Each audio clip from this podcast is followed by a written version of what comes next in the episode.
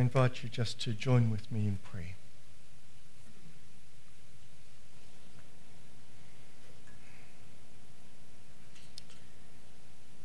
Heavenly Father, it is a delight to gather together in worship of you, for the singing of music, for the fellowship that we enjoy one with the other, and for the hearing of your word being read.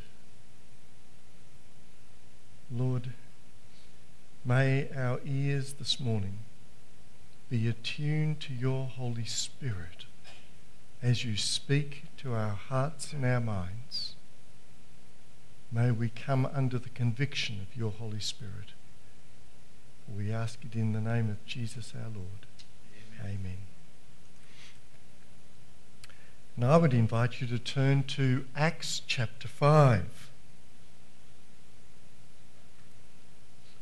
I'm going to read verses 12 to 32.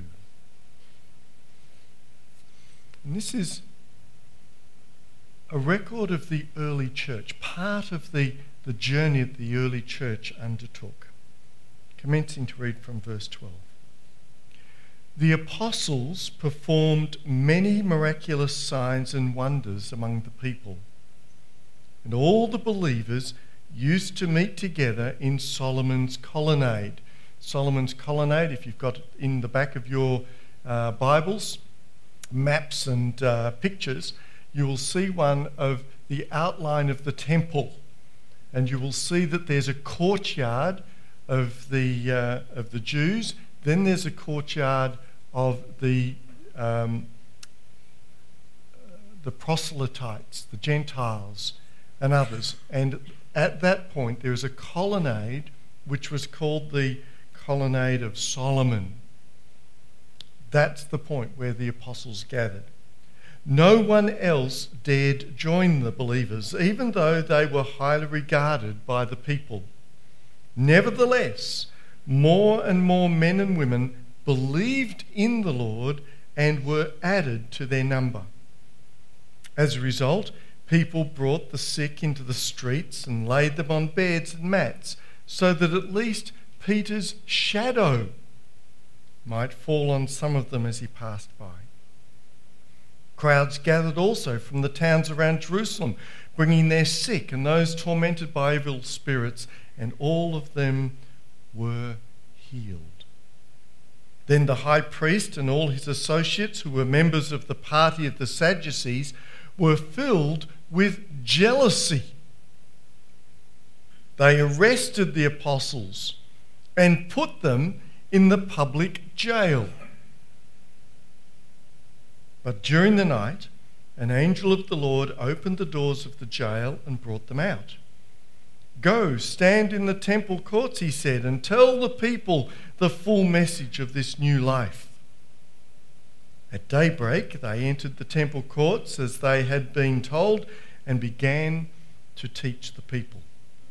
And when the high priest and his associates arrived, they called together the Sanhedrin, the full assembly of the elders of Israel, and sent to the jail for the apostles. But on arriving at the jail, the officers did not find them there. So they went back and reported. We found the jail securely locked with the guards standing at the doors, but when we opened them, we found no one inside. On hearing this report, the captain of the temple guard and the chief priests were puzzled, wondering what would come of this. In other words, who's to blame? Then someone came and said, Look, the men you put in jail are standing in the temple courts teaching the people. At that, the captain went with his officers and brought the apostles. They did not use force because they feared that the people would stone them. Having brought the apostles, they made them appear before the Sanhedrin to be questioned by the high priest. We gave you strict orders not to teach in this name, he said. Yet you filled Jerusalem with your teaching and are determined to make us guilty of this man's blood. they were. Peter and the other apostles replied, We must obey God rather than men. The God of our fathers raised Jesus from the dead, whom you had killed by hanging him on a tree. God exalted him to his own right hand as Prince and Saviour, that we might give repentance and forgiveness of sins to Israel. We are witnesses of these things, and so is the Holy Spirit, whom God has given to those who obey him. The corollary of that is that God has not given the Holy Spirit to those who disobey him. That's the unsaid statement there. Okay. Well, whether you realize it or not, all through this year we have had the overall theme of God building his church. The statement of Jesus was, I will build my church and the gates of hell shall not prevail against it. The work of building the church is God. Okay? And that's been our theme for all this year. And as we consider the role of the Holy Spirit in this work, we discover how God has chosen to do his work through ordinary and even sometimes flawed people. Not only that, often God has chosen to use some of the more unlikely and seemingly improbable people. We only need to look at characters like Moses. Now, you know the stories of Moses.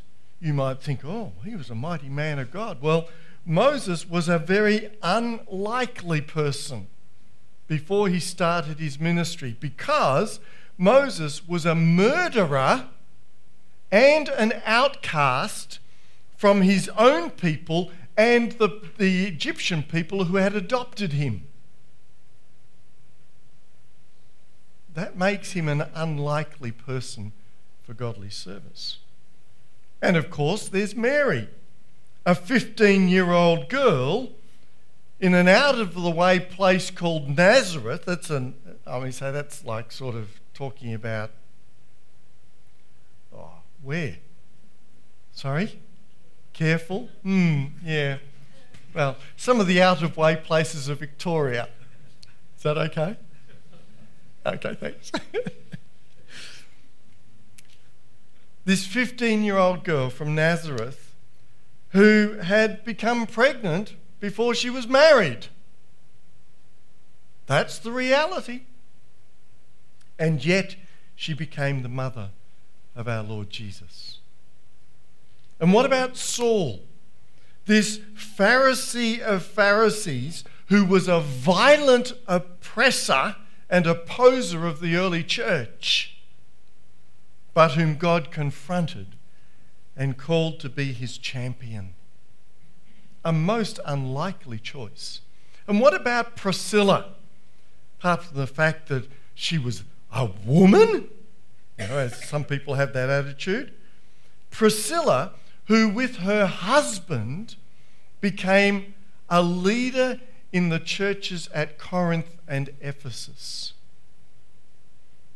And I love the fact that when Paul is writing in the book of Acts about Aquila and Priscilla, Aquila is the husband, Priscilla the wife. In the early phase of their ministry, Aquila is the one who is mentioned first, acknowledging that he has the primacy role in their ministry together. But after a while, Paul changes and starts saying Priscilla and Aquila, which tells us that Priscilla became the main worker, that Aquila, her husband, was the helper. He supported Priscilla. She was the key person in those churches where they worked. And of course, another one that I haven't put up there is, of course, you and me. Unlikely as we may be, with our histories and backgrounds and fears and, well, our flaws. Nevertheless, God chooses to call even people like you and me. And as we read the record of the growth of the early church, we discover that it is the work of the Holy Spirit to take ordinary people like you and me and enable us to do great and wonderful things for God.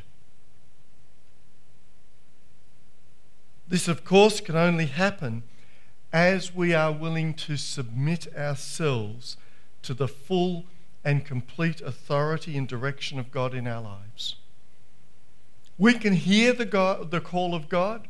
We can receive the challenge of God to Christian life and service. But we have to be the ones who say, Here I am, Lord, use even me. We are not, Christians are not mindless robots. We have choice. And we can say no to God. As long as you realize that if you say no to God, there are consequences and you miss out on so much that God wants to do in and through you. In our reading today, we discover how the Apostle Peter was wonderfully and marvelously used by the Lord. And when Peter was first called by the Lord Jesus, his name was actually Simon, the son of Jonah. In today's parlance, he would be called Simon Jonasson. That would be his name today, Simon Jonasson. He was a Galilean fisherman from the town of Bethsaida. And it was the Lord Jesus who gave him the nickname in Greek Petros. Petros, which simply means little pebble. It does not mean rock. It does not mean rock. When Jesus said, On this rock I will build my church, he wasn't talking about Peter. He was talking about Peter's confession You are the Christ, the Son of the living God. That was the rock, that confession of Peter. Peter himself was nicknamed Little Pebble, which is an unusual nickname. But Jesus gave him this nickname because Simon, son of Jonah, or now Peter, could be a rather annoying and uncomfortable presence, much like when a pebble gets caught in your shoe or sandal. You know what it's like? I hate wearing thongs and sandals walking along the beach because you invariably get a pebble stuck in under there and it bruises your sole of your foot. I hate that. When I go to the beach, I wear a full shoe. Anyone else does the same? I know it still gets in, but not as easily. And I have been thinking of having plastic bags up to my knees. Wellingtons, yes. But Peter was like this. Peter was just that kind of character who could really get under your skin, really annoy you. You know, he would provoke you. He was, the, he was a fiery, spontaneous character who called things as they were or as he saw them. And this was a trait which can be rather annoying and a trait which sometimes got him into trouble. And you can just imagine Peter going up to people and just doing all the stuff that was culturally insensitive and politically inappropriate at the time. You know, talking to people about Jesus. Oh, I don't want to talk about Jesus. Well, that's rather interesting. Why do you want why do you not want to talk with me about Jesus? Oh, shut up and go away. Oh, why should I shut up and go away when I want to talk to you? And he'd just go on and on and he'd get at people. This is the kind of person that Peter was. He was a pebble that gets in your shoe and annoys you. And you have to do something about it. Peter was the character that evoked responses from people, and not always a good response. As Peter came to know the Lord Jesus, of course, and as he matured as a person, it was these traits that enabled him to be a bold and courageous advocate for the Lord. And Peter was certainly mightily used by God. He became effectively the, one of the spokespersons for the early church. In our reading this morning in verse 14, we read how the early church grew rapidly.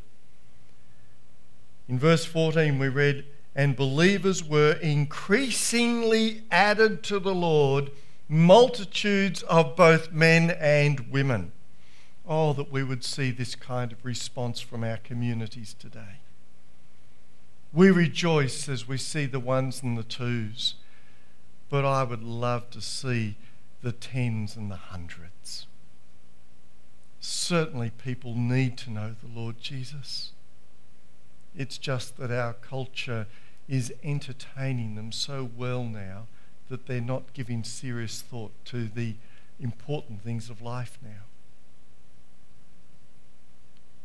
To be sure, these days must have been very exciting times, but also a lot of hard work for the apostles to disciple, teach, and equip the people in their new life in Christ Jesus they must have been literally run off their feet, let alone the practical issues of hundreds of baptisms, arranging meeting places for the people to gather for worship and study of the Bible, to swap stories of the teachings of Jesus, and to organize, of course, the sharing of meals.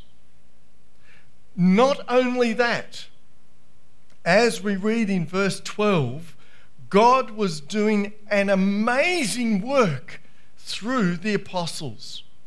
And in verse 15, we, we read this They, that is the people, brought the sick out into the streets and laid them on beds and couches, that at least the shadow of Peter passing by might fall on some of them. What an amazing thing to do! What an amazing thing to do. And let's face it, they would not have done this unless God was doing a mighty healing work in their midst as a demonstration of his love and mercy for them. They wouldn't have been going to the effort of taking the sick and the needy so that the shadow of Peter cast across them unless there was some benefit from it. God was at work because the early church was faithful in doing God's work. And there's a lesson in that for us. Truly, it was a wonderful time for the early church as people put off their shows of mere religiosity of tradition and ritual and entered into a vital living relationship with God as their Saviour and the Lord of their lives. This was radical transformation.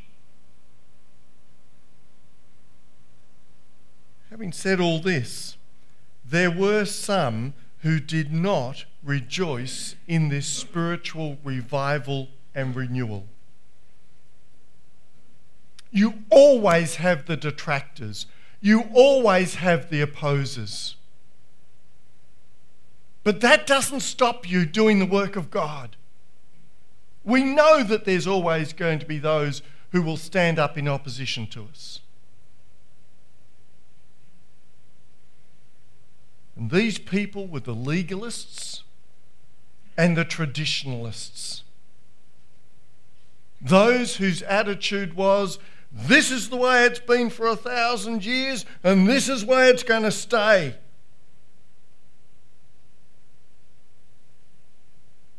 Of course, that was their argument because they wanted to keep the old ways and to maintain the existing order of things because it secured their positions of power and authority and control over the people.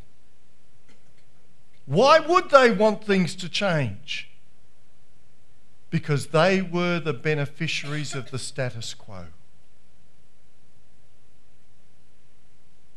These were the very same people who had been responsible for the crucifixion of the Lord Jesus and who had no answer to the Lord's resurrection, which was evidenced by hundreds of people as recorded in 1 Corinthians 15:6.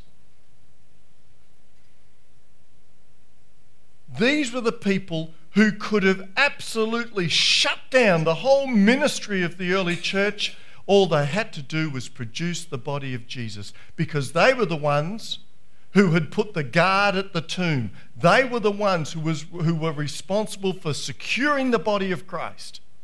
All they had to do was produce it. And the whole Christian movement would have been dead overnight. But they could not because the body was no longer there because Jesus was risen. And they knew it. They had the report of the guards. They knew exactly what had happened. And still, they would not acknowledge that God was doing something in their midst. The only recourse for the, for the legalists and traditionalists to the rise of the early church was intimidation and suppression. all to maintain their control. And in verses 17 and 18, we read how they arrested the apostles and had them put into prison. No charge.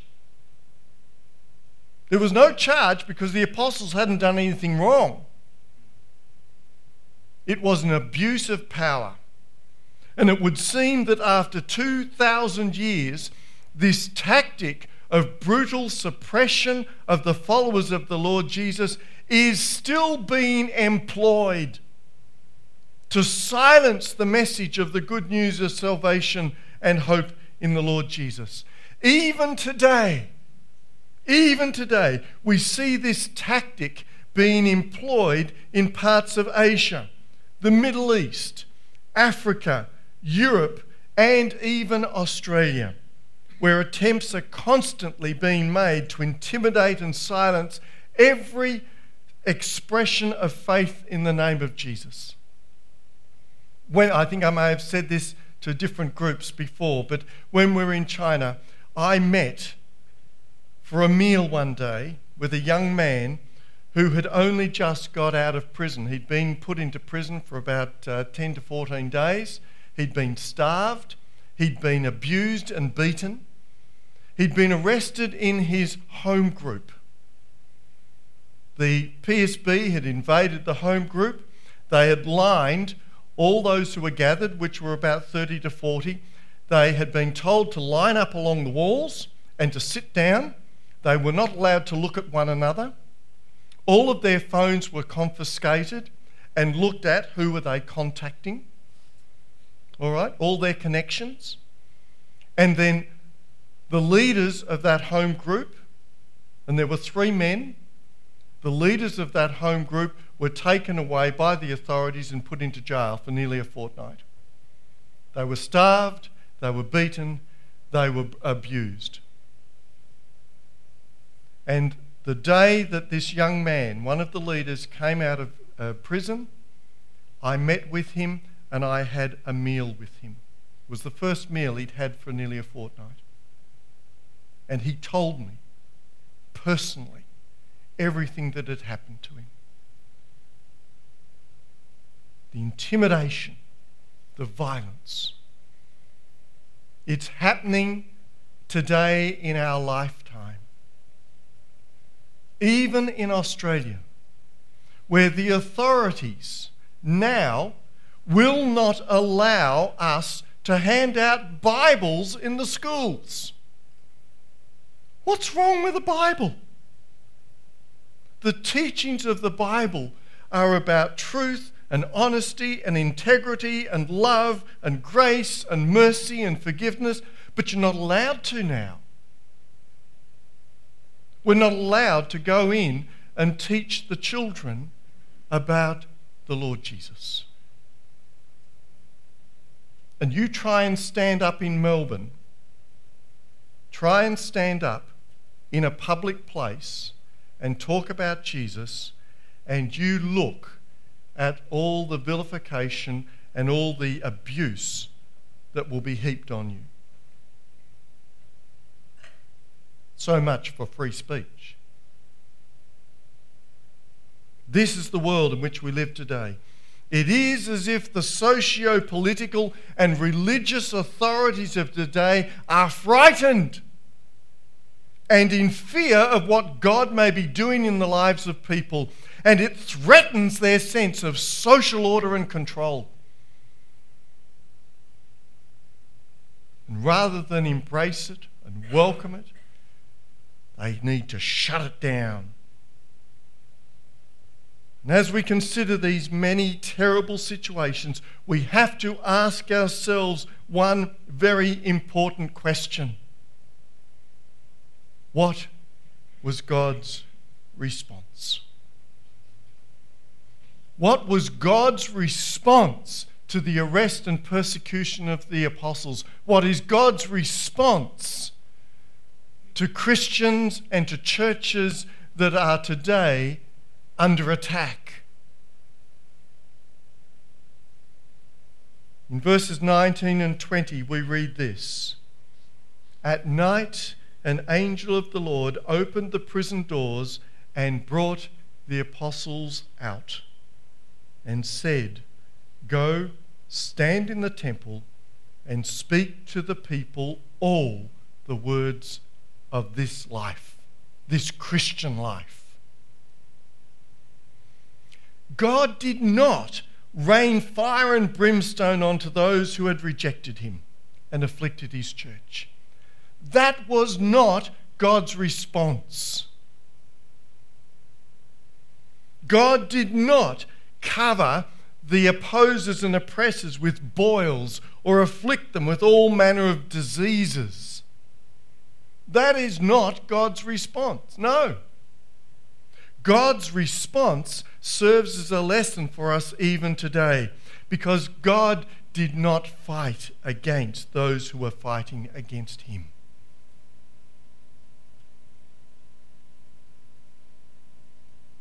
He merely released the apostles and commanded them to continue their work of proclamation. That's God's response. Continue the work for which I have called you to do. How credible is this record of God's response? How credible is it? Let me say the human response is to lash out at those who hit on us. God did the opposite. Let me tell you the story of Brother Yun from his book, The Heavenly Man. Anyone read this book? I commend it to you. I commend it to you. It is an excellent book. It is very well written and it speaks of the wonder and glory of God. In the book, Brother Yun in China describes how on the 5th of May 1997, that's just over 30 years ago, he escaped from Zhengzhou maximum security prison in China. He described how, after having spent many years in prison and having suffered badly at the hands of his captors, one day he heard the voice of the Holy Spirit telling him to simply walk out of the heavenly guarded prison gates. Just walk out. Risking being shot to death on the spot, he later wrote that he obeyed the voice of the Holy Spirit and he walked straight through several prison doors which were left open. Somehow, in front of many prison guards, all the doors had been left open. He walked across the prison yard and finally out of the main gate. And Brother Yun stated that it was as if he had become invisible to the guards who stared straight through him. Although many expressed doubts that such a thing could happen, some prison guards have since lost their jobs for this embarrassing mishap.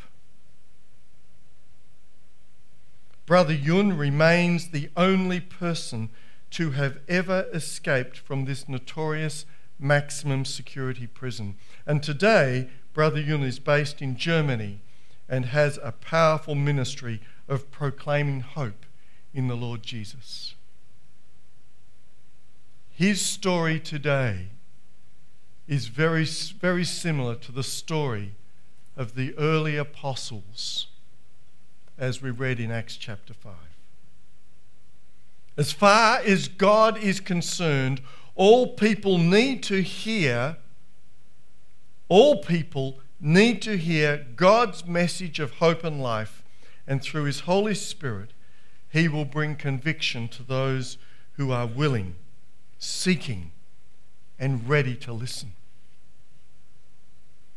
What this tells us is that the work of the Holy Spirit is not to destroy and condemn but to guide and lead, to strengthen and encourage, and to bless and multiply.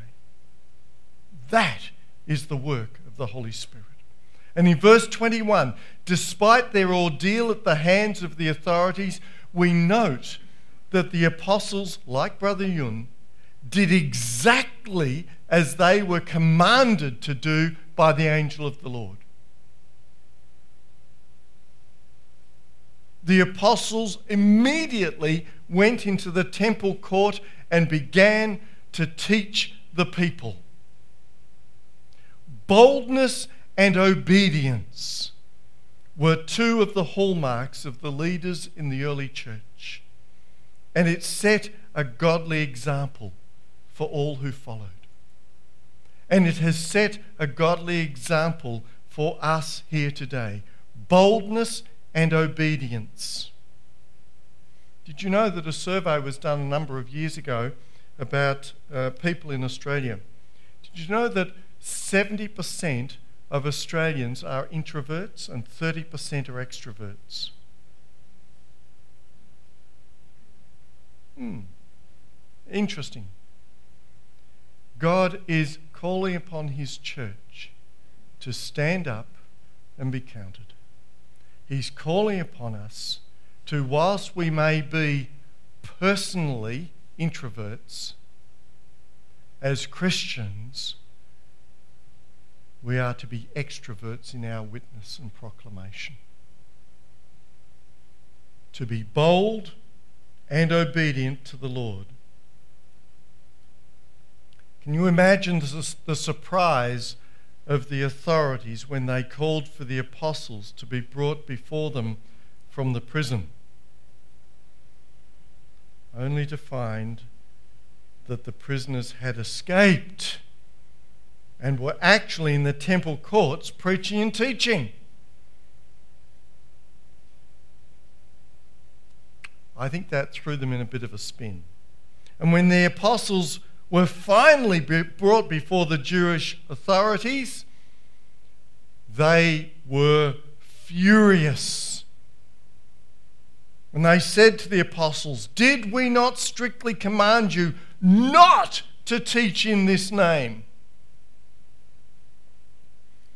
And look, you have filled Jerusalem with your doctrine and intend to bring this man's blood on us. In actual fact, they had no authority to forbid the apostles talking in the name of Jesus. It was pure intimidation, it was bullying. It was as if the authorities saw themselves as above reproach and above question. They refused to ask themselves if God was doing a work, a mighty work, in their midst, and instead saw themselves as the ultimate authority to be obeyed without question. Really, how many chances had they been given to see that God was doing something here? The account of the resurrection, the guards who were at the tomb when the angel opened the tomb door so that they could see that nothing was inside, certainly not the body of Jesus. Jesus had been raised. These guards went back to the authorities. They told them that something strange and miraculous had happened. But the authorities ignored that. Then you have the rise of the early church. 5,000 people on one day were baptized. And these authorities ignored that. Signs and miraculous wonders were being done by the apostles in the streets in the name of Jesus and the authorities ignored all that. How many times had they had opportunity to ask themselves, Is God doing something here? But they chose to ignore it because they were in charge. They'd put God in a box and they were controlling God by their rituals and traditions. And they denied that God was free to express himself however he may want. To be sure, hardened hearts do not seek God, and the hearts of these authorities were hard, rock hard. Hardened hearts do not submit themselves in prayer nor to the study of the Word of God. Hardened hearts do not admit that they have made a mistake, a mistake and so seek forgiveness. And despite all the mounting evidences before them, the authorities were defiant in their continuing opposition to the apostles and the Lord Jesus. The response of Peter and the other apostles was very telling and is a template for the expression of our faith walk even today. They said this We ought to obey God rather than men. And how true is that even for today? We ought to obey God rather than men. It doesn't matter what the authorities say. We ought to obey God. And not 90%, holding back 10% just in case. As believers in the Lord Jesus Christ, it's an all or nothing. When it comes to the crunch, where do you stand today? Will you take the easy way and conform to the world, or will you hold fast to the things of God? That's the choice. It's simple. It is simple. Will you allow the ungodly forces at work in the world today to intimidate, to manipulate, and to silence you? Remember the words of Peter in verse 32 when he boldly declared, We are God's witnesses to these things. Everything we're proclaiming about the risen Lord Jesus, we are witnesses. And so also is the Holy Spirit, whom God has given to those who obey him. Brothers and sisters, we have the promise and gift of the Holy Spirit who enables us to be bold and strong.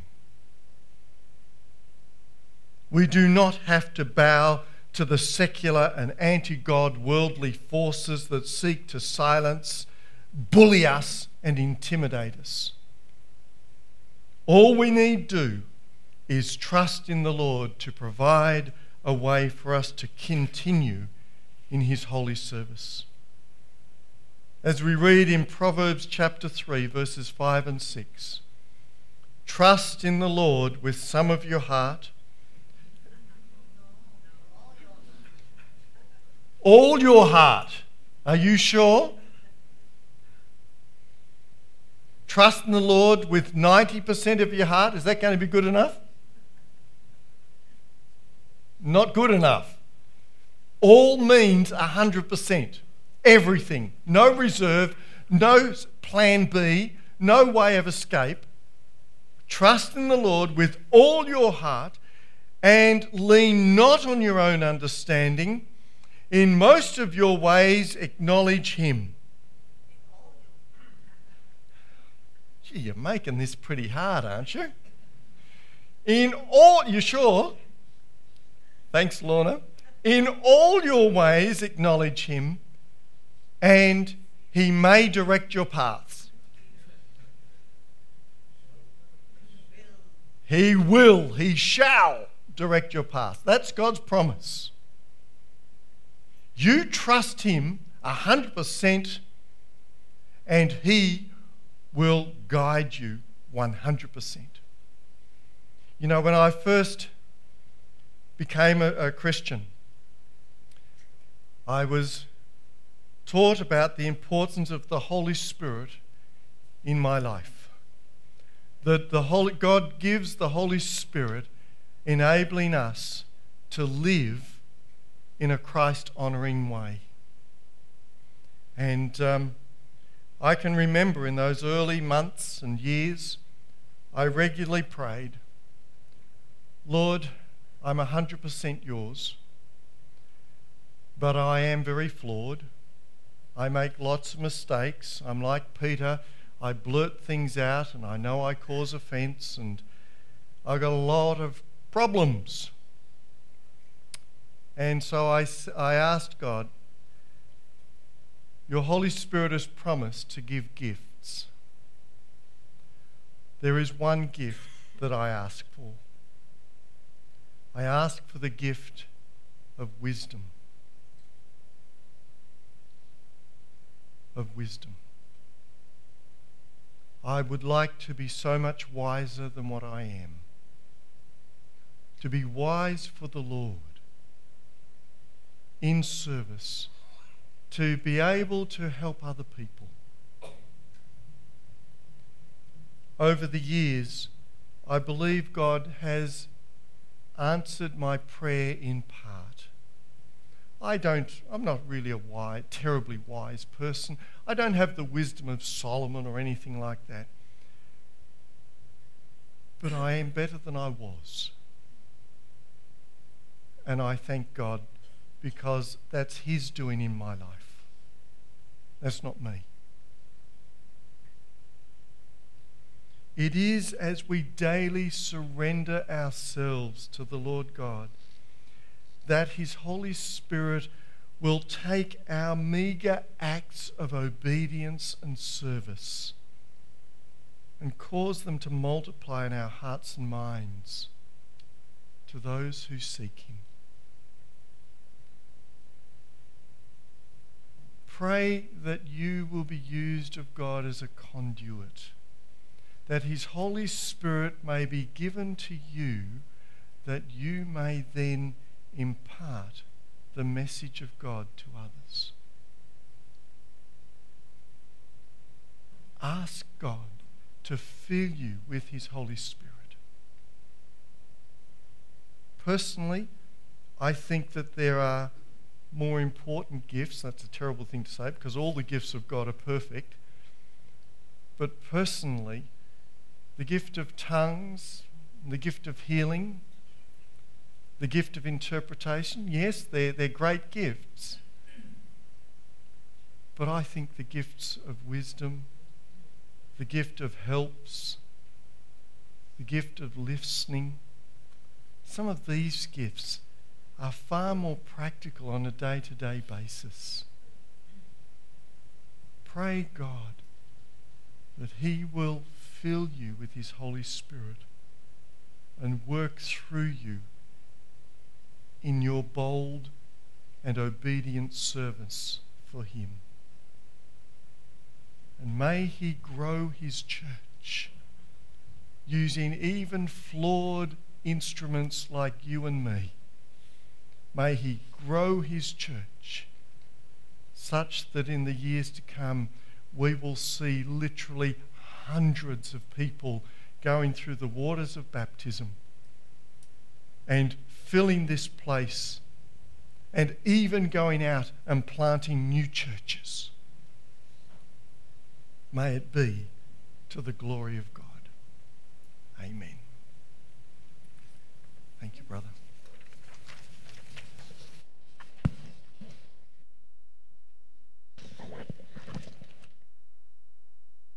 Thank you, Pastor Bruce. I can assure you that you're certainly wiser than me. That one I know. Well, we're going to close with this beautiful song. Uh, I think it's a prayer that we can all sing to God. Uh, shall we rise and sing this beautiful uh, song called Spirit Touch Your Church?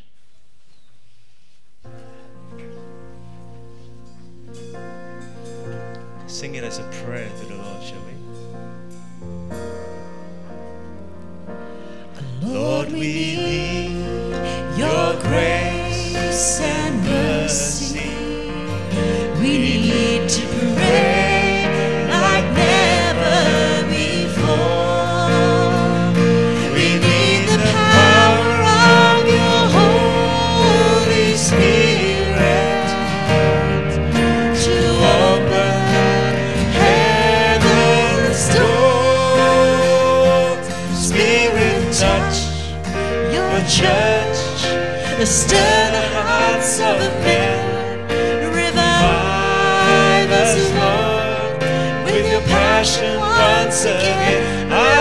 to care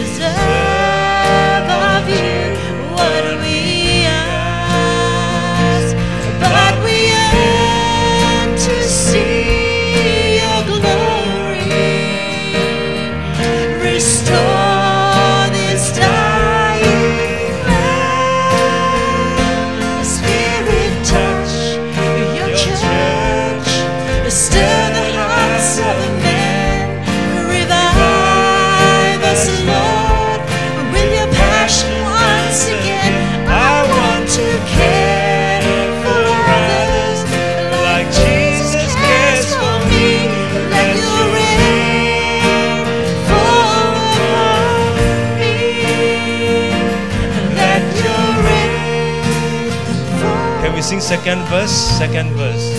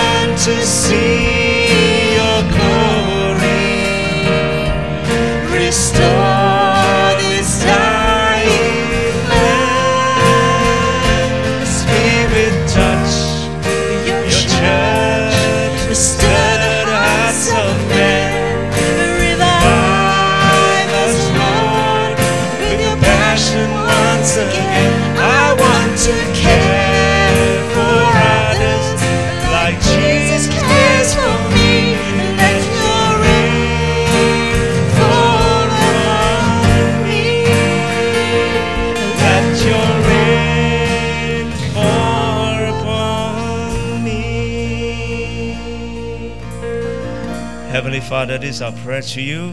May your spirit touch this church. May you stir the hearts of men. May this church just not be just a building. Uh, may this church be alive with people excited for you, living for you, sold out for you, surrender our lives to you, and be used by you. We thank you, Lord. You are at work, you are living God. Help us not to allow the work, our work, our schedule to rob us of the joy that we have in serving you. Help us to always put you as number one person in our lives. As the word says, seek ye first the kingdom of God and his righteousness, and the rest will be given to us. The rest will come to us when we honor you, when we put you first. Put you first. May this be our goal, Lord. Thank you. May the amazing grace of our Lord Jesus Christ, His unconditional and the unfailing love of God, and the empowering presence, fellowship of the Holy Spirit be with you all now and forevermore. Amen.